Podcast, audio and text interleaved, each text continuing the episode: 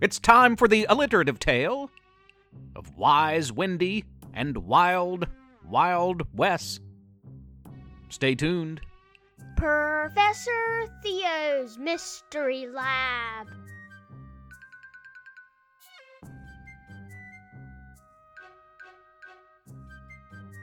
I'm Professor Theo, broadcasting from my lab on the campus of Splendid University wondrous downtown splendid West Virginia. A town full of extraordinary children and animals. You know them well.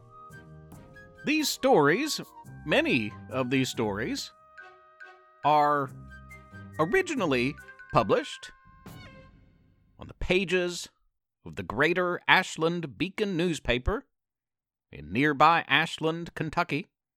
That column, our Read Me a Bedtime Story column, is about to celebrate five years in print. That's 114 published children's stories and counting.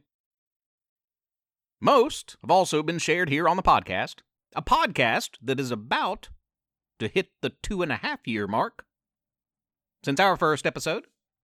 Well, next month, or sometime late February, early March, as that five year mark hits, kid superhero Buck Travers is going back to his roots in a battle with his original nemesis, the great chili monster. We're actually retooling and revising Read Me a Bedtime Story number one, which is also featured on the very first episode of this podcast. And there's a follow up story titled The Great Chili Monster Returns that takes place exactly five years later.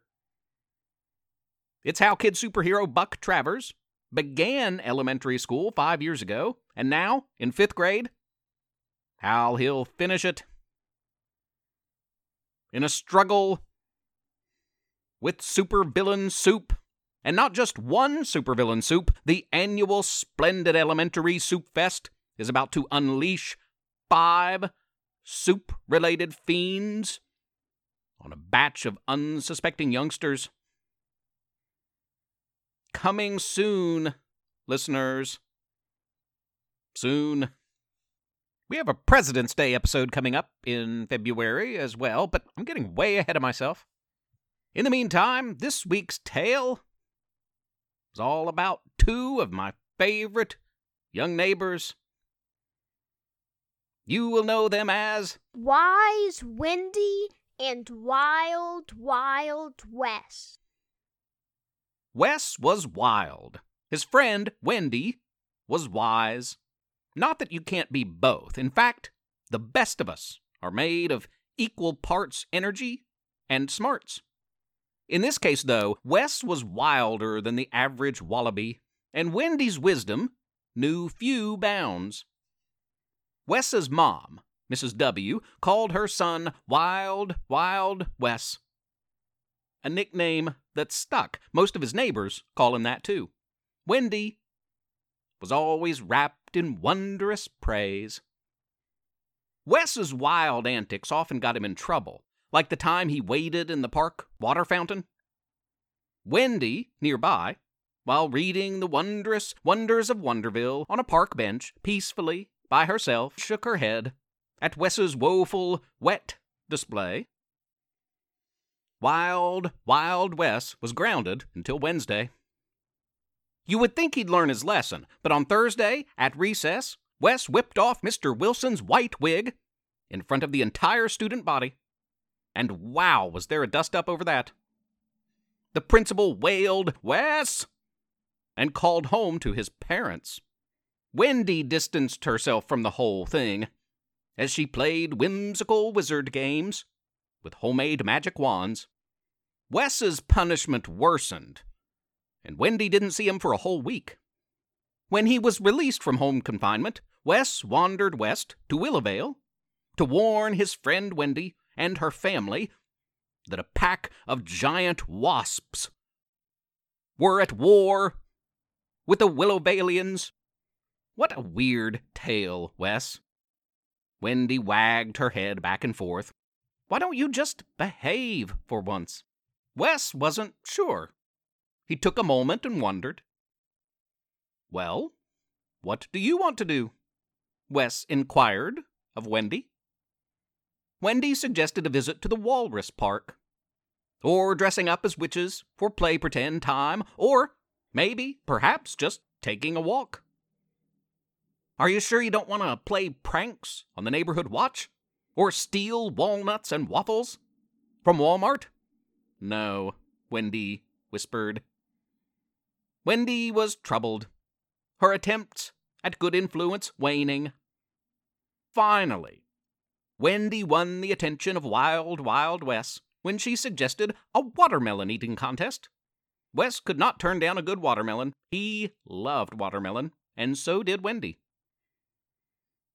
Wes did not get in trouble that day. Not once, which surprised everyone town wide. But while Wendy's good influence rubbed off on Wes that day, there is evidence to suggest that his penchant for pranks may have wooed Wendy. I don't know for sure who told the tale that wildcats were stealing whoopers from the local Burger Queen, or who convinced a group of wee ones that worms tasted as yummy as bratwurst. They don't. But both incidents caused quite the buzz about town, and I know for a fact that Wes was not to blame. All eyes were on him, of course, but his alibis checked out, for once. I did notice a mischievous, dare I say, wild smile on Wendy's face that day. So watch out. I see what's happening here, be it Wes or Wendy winding your way. Best to keep your guard up any old day. For I am beginning to think Wendy is a bit wilder than I once was sure. And Wes is growing increasingly, wondrously, astoundingly witty. What a rambunctious pair. I worry about that dangerous duo. Watch out, world. That's all for this week, listeners. I'll be out of town next week at a conference at the University of Parts Unknown, which is near the town of Parts Unknown, which is where many of my favorite wrestlers come from. Spoiler alert Parts Unknown is in Florida. But have no fear. I have it on some authority and a rumor here and there that kid superhero Buck Travers will be taking over the mic once more. Stay tuned soon, perhaps, for another episode of the Kid Superheroes Mystery Lab. I've told Buck to steer clear of my podcasting equipment, which usually means one thing. Hmm. He'll be in touch soon, listeners. In the meantime, have a wild and wonderful and wondrous and weird week. Be good to each other. Hello, this is Rissi Joy again. You've been listening to Professor Theo's Mystery Lab, which is written and read by my adorable husband, Jonathan Joy. And Levi Joy. Thank you for rating and reviewing this podcast on iTunes. Please continue to spread the word. Also, consider supporting this project by making a small monthly pledge at ProfessorTheo.com. You can email our family at theprofessortheo at gmail.com or tweet at us at theo underscore mystery. Thanks for listening.